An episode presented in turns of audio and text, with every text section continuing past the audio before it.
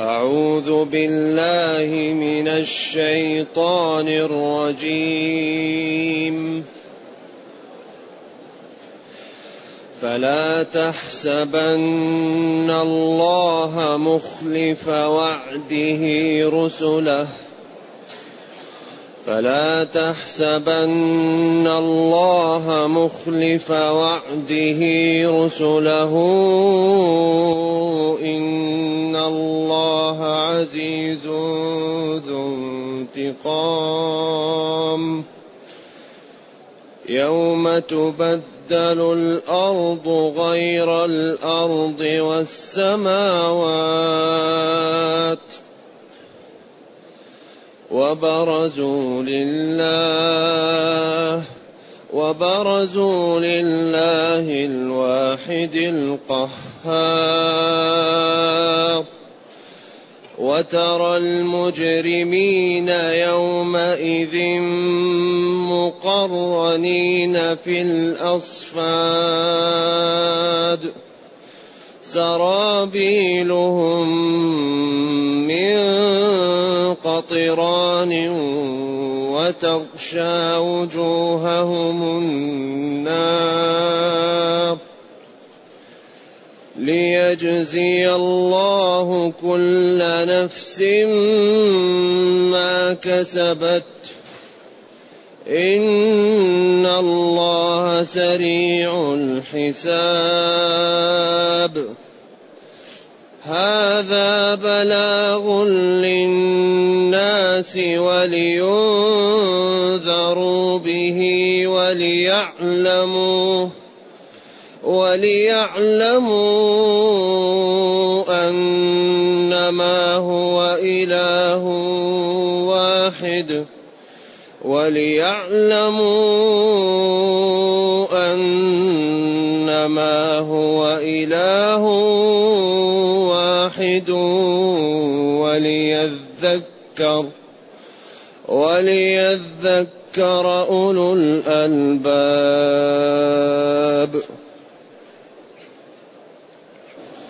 الحمد لله الذي أنزل إلينا أشمل الكتاب وأرسل إلينا أفضل الرسل وجعلنا خير أمة أخرجت للناس. فله الحمد وله الشكر على هذه النعم العظيمة والآلاء الجسيمة. والصلاة والسلام على خير خلق الله وعلى آله وأصحابه ومن اهتدى بهداه. أما بعد فإن هذه الآيات فيها ثقل فيها معلومات كثيرة وفيها أغلب ما في القرآن. مضغوط فيها معاني كثيرة. نعم. فلا تحسبن الله مخلف وعده رسله. إن الله عزيز ينتقى لا تحسبن لا تحسبن الله مخلف وعده رسله. المفعول الثاني قدمه لأن أهم شيء في هذا السياق أن الوعد لا يخلف. ما قال مخلف رسله وعده. قال مخلف وعده رسله لأن الطمأنينة وعدم إخلاف الوعد هذا أمر مهم وتقديم شيء مقصود في الأسلوب. وإن كان أصلا هو المفعول الثاني لتحسب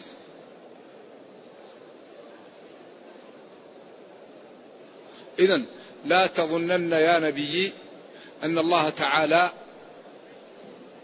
يوعد خلقه شيء ولا ينفذه. الإيعاد يقال كثير للشر وقد يقال للخير والوعد أيضا يقال للخير وقد يقال لهذا. لكن أغلب ما يقال الإيعاد للشر والوعد للخير لكن كل منهم يتعاوران يأتي بدل الآخر. إذا لا تظنن الله تعالى مخلف وعده ورسوله. في أنه ينصرهم وفي أنه يذل أعداء الرسل. ولذلك إذا أمرت الرسل بالجهاد فلا بد أن تكون العاقبة للرسل. إذا أمر الله رسله بمجاهدة الكفار ومغالبتهم لا بد أن يغلب الرسل. لكن قد تأتي الأمم وتقتل بعض رسلها إذا لم يؤمر بما لا بالجهاد غيلة كما قتلت اليهود زكريا ويحيى قتلوهم. فأما إذا أمرت الرسل بالجهاد فلا بد أن تغلب لأن الله قال وإن جندنا لهم الغالبون. ثم قال ومن يقاتل في سبيل الله فيقتل أو يغلب. فجعل القتل قسيم للغلبة وهو قال وإن جندنا لهم الغالبون. أما ما استدل به بعض العلماء في قوله وكأي من نبي قتل معه ربيون هذا أعم من محل استدلال. ف, ف لأن في قراءة قاتل معه ربيون والقراءة الأخرى قتل معه ربيون. فهنا الاستدلال القتل أعم من محل الجهاد. لأنه قد يكون قتل غيلة وقد يكون قتل في مواقع المعارك وبين أن المعارك لا يغلب فيها الرسل فتبين أن المحل أعم من هذا ولا يعترض بالآية على أن الله قال وإن جندنا لهم الغالبون. ولا تأتي الغلبة للمسلمين إلا إذا لم يقوموا بما أمروا به. أي مشكلة تأتي للمسلمين من عدم القيام بما طلب منهم. أما إذا قام المسلمون بما أمروا به وقاموا بالأسباب فحتما ينصروا. ولذلك الله يقول أوفوا بعهدي أوفي بعهدكم. ويقول جل وعلا إن الله لا يخلف الميعاد. إذا فلا تظنن يا نبيي ولا تحسبن ولا تعتقدن أن الله تعالى مخلف وعده رسله يقول أخلف في الوعد إذا لم يقم به. فالله تعالى وعد الرسل بالنصر ووعد المكذبين؟ بالعقوبة وبالذل. وبالخسارة.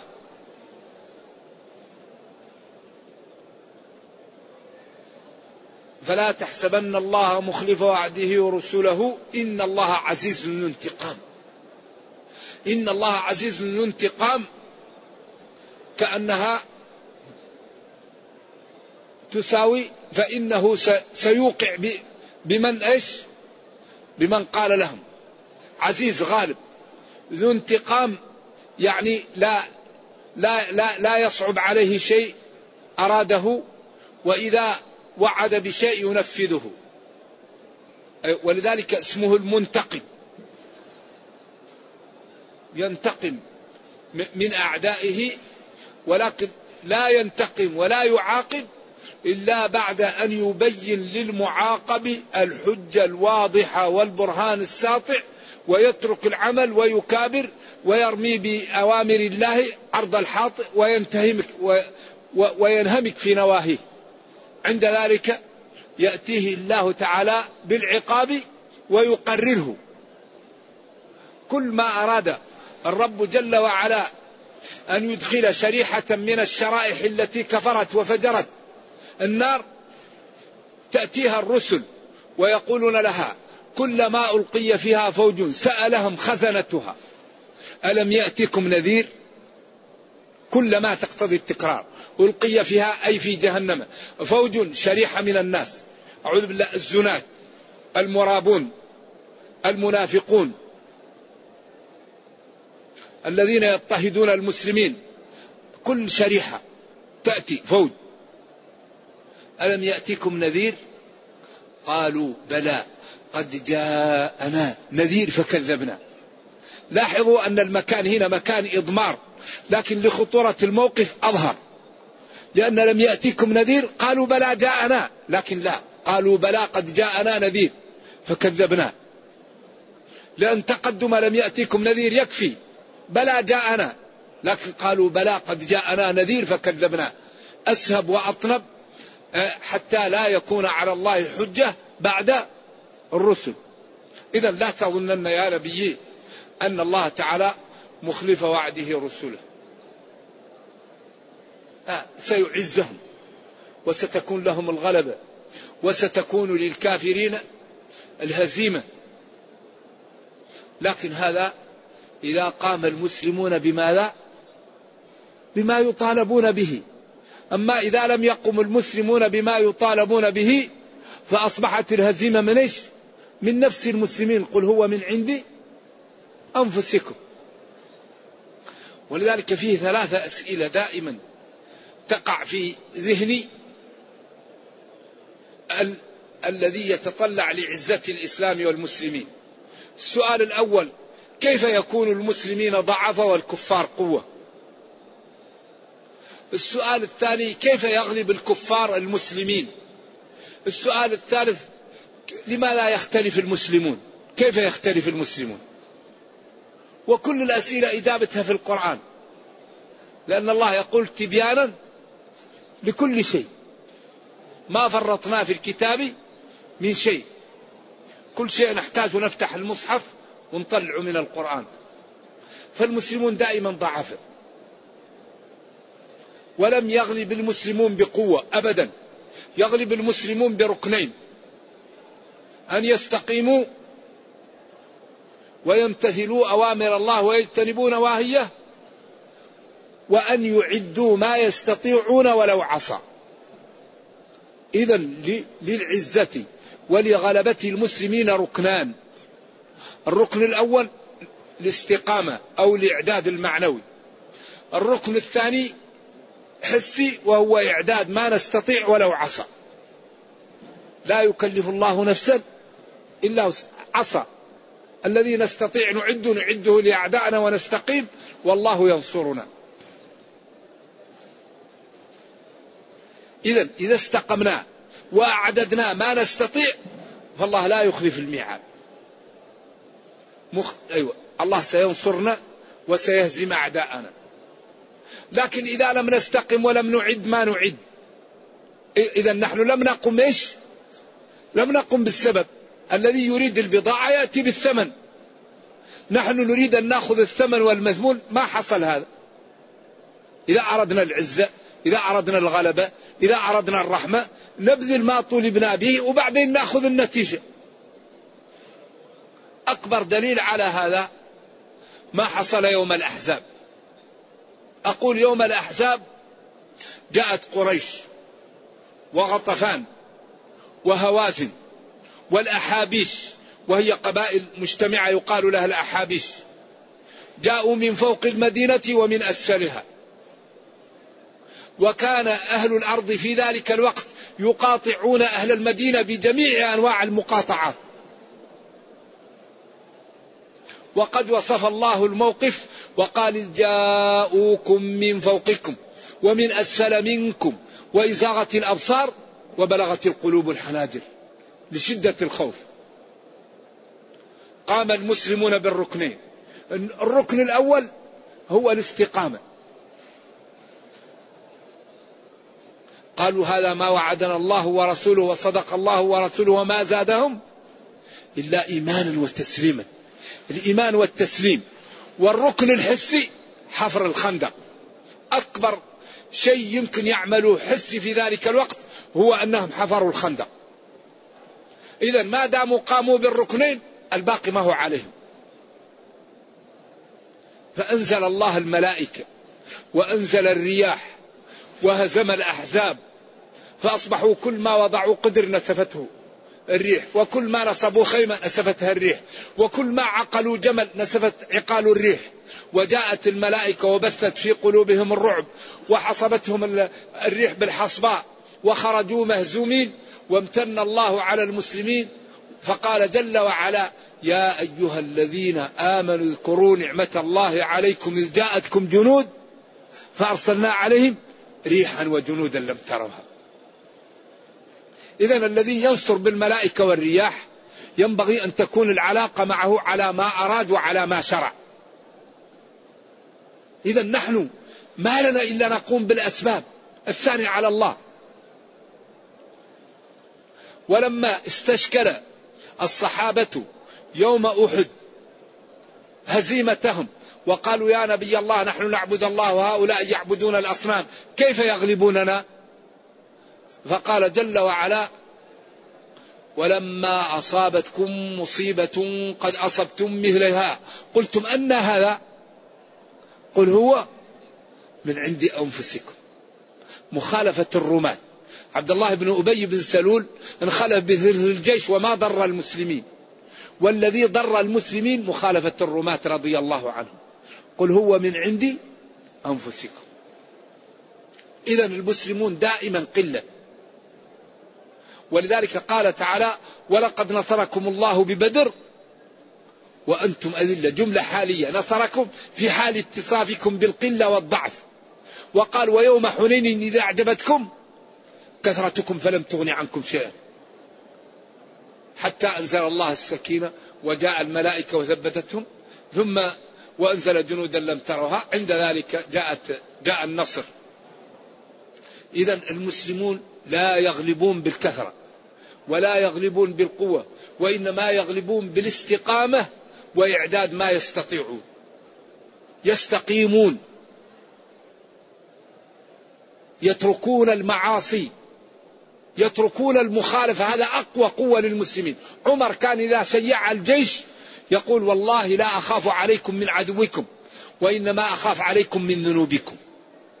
الذنوب الذنوب. تميت القلوب وهي التي تسبب المشاكل. النقطة الثانية كيف يغلب الكفار المسلمون بالمخالفة؟ كما قال قل هو من عند أنفسكم.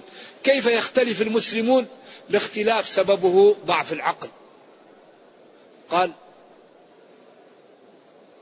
تحسبهم جميعا وقلوبهم شتى ذلك بأنهم قوم لا يعقلون. الخلاف سببه ضعف العقل لأن الناس إذا قويت عقولها لا يختلفون لأن كل مشكلة أكبر منها الخلاف. لكن إذا ضعف العقل عند ذلك كل واحد يريد أن يأخذ كل شيء ويأتي الخلاف فيضعف الجميع. ذلك لا يوجد شيء أضر على الأمم ولا على الأفراد ولا على المجتمعات من الخلاف. ولا تنازعوا فتفشلوا. و و وكررنا في هذه الدروس المباركة أن الاتفاق لا يكون إلا بماذا؟ بالتنازل. أحسنت بالتنازل. لك مصالح. ولو مصالح كل واحد يترك جزء من مصالحه لأخيه ويأتي بين إيش؟ الاتفاق. لذلك مدح النبي صلى الله عليه وسلم الحسن بن علي لأنه أصلح بين فئتين عظيمتين من المسلمين. قال إن ابني هذا سيد. وأنهى مشكلة. لا إذا كنت أنت وأبوك أو أنت وأخوك أو أنت وعمك بينكم مال إذا لم يتنازل واحد لازم تتضاربون. لكن إذا تنازل واحد انتهت المشكلة. ولذلك يندر واحد يموت وعنده ثروة إلا تجد أبناءه عند المحكمة. إلا نادر جدا. لأن كل واحد يريد حقه كاملا. فيقع التضاد. لكن إذا تنازل كل واحد انتهت المشكلة. إذا فلا تحسبن يا نبي أن الله جل وعلا مخلف وعده رسله. سينصرهم سيعزهم سيجعل الغلب لهم سيهزم أعداءهم ويذلهم. آجل أم آجل؟ إن الله عزيز غالب ذو انتقام صاحب نقمة ممن عصاه وكفر به. يوم تبدل الأرض غير الأرض والسماوات. اذكر أو ذو انتقام صاحب انتقام وصاحب أخذ. من أخذ جريرة يوم تبدل الأرض يوم القيامة. ولذلك يملي ويعطي ويمد. فإذا جاء القيامة كل واحد يأخذ حق. تبدل الأرض غير الأرض وتبدل السماوات. فالأرض لا يبقى فيها همس. والجبال تذوب تكون مثل العهن المنفوش والسماء تتشقق والبحار تتفجر. وبرزوا لله خرج أهل القبور وأهل الموقف لله الواحد القهار.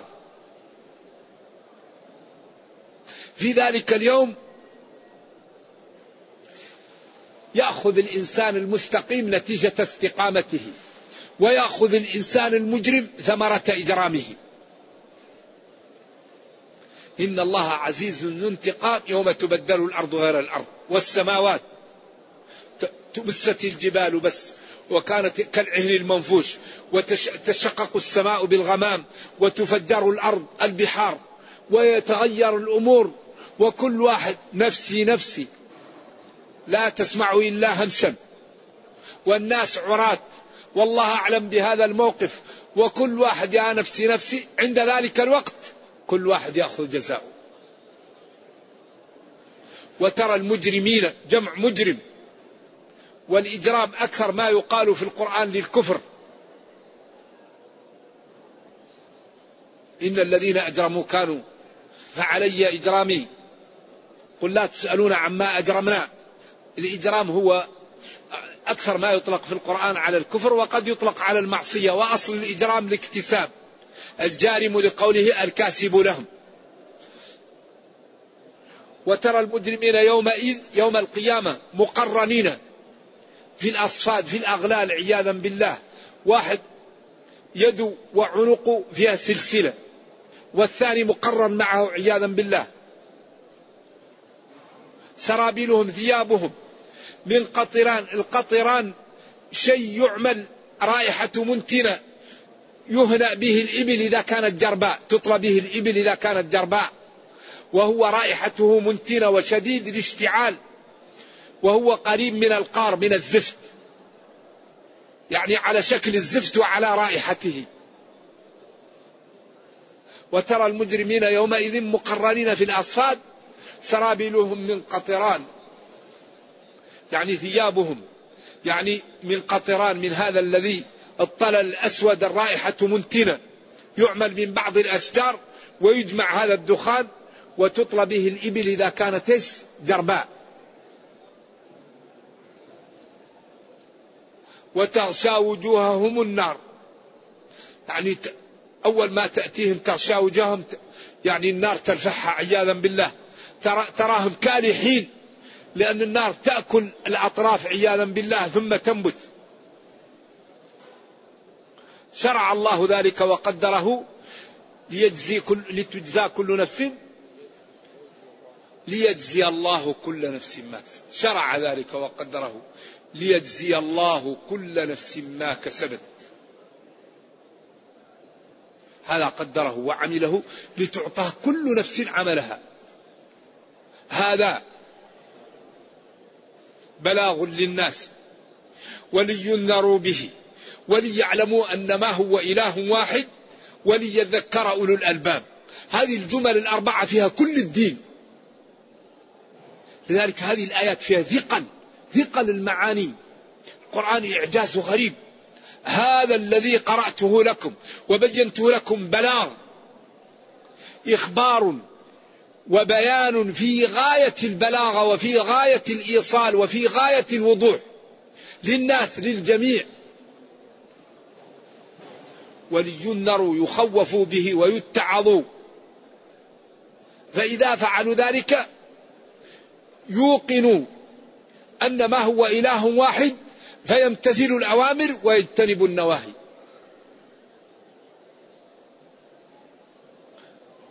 ولينتفع بهذا.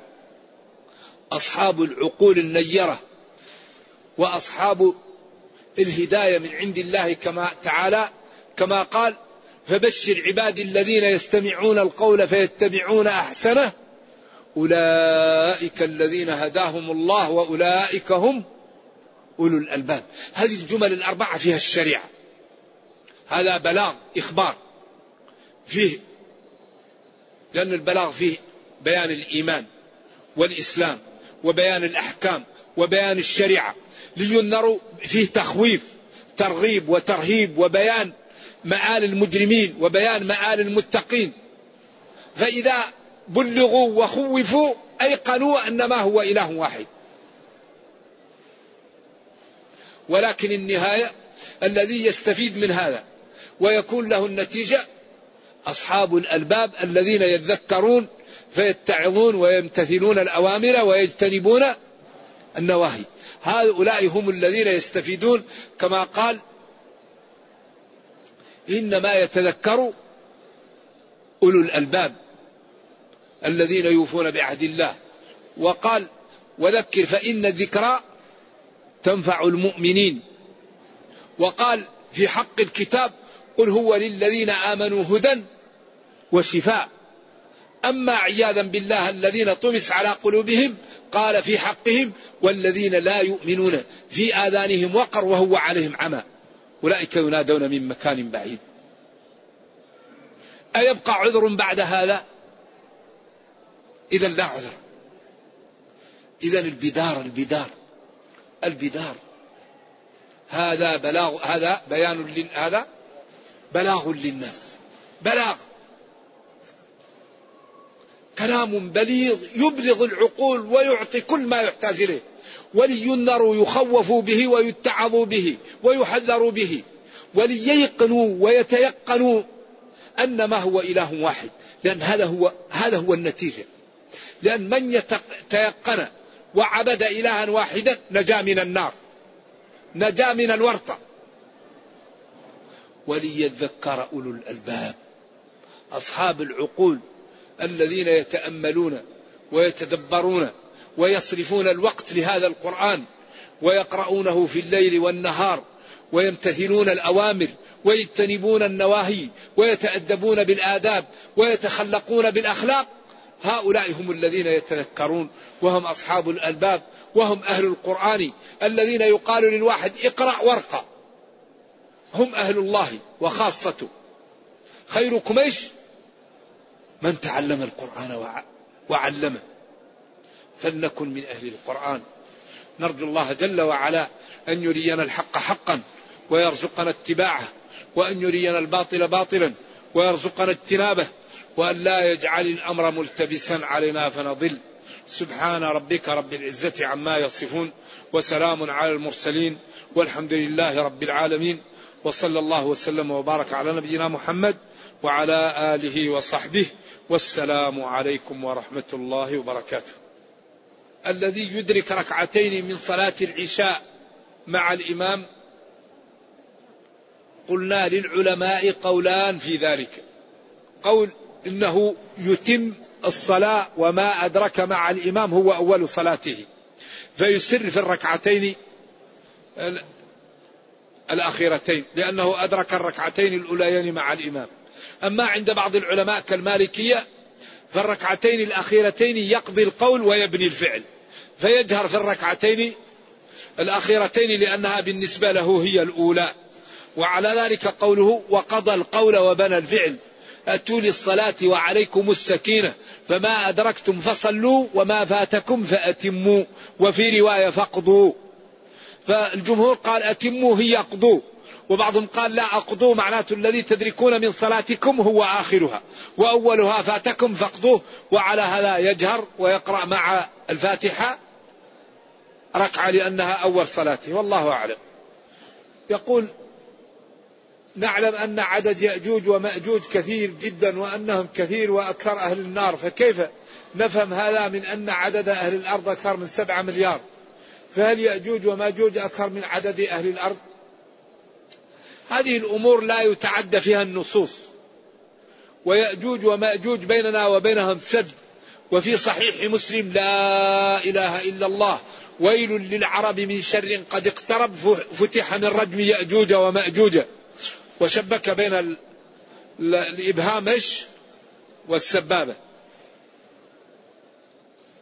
وكثير من طلاب العلم يراهن على أن يأجوج ومأجوج الصين.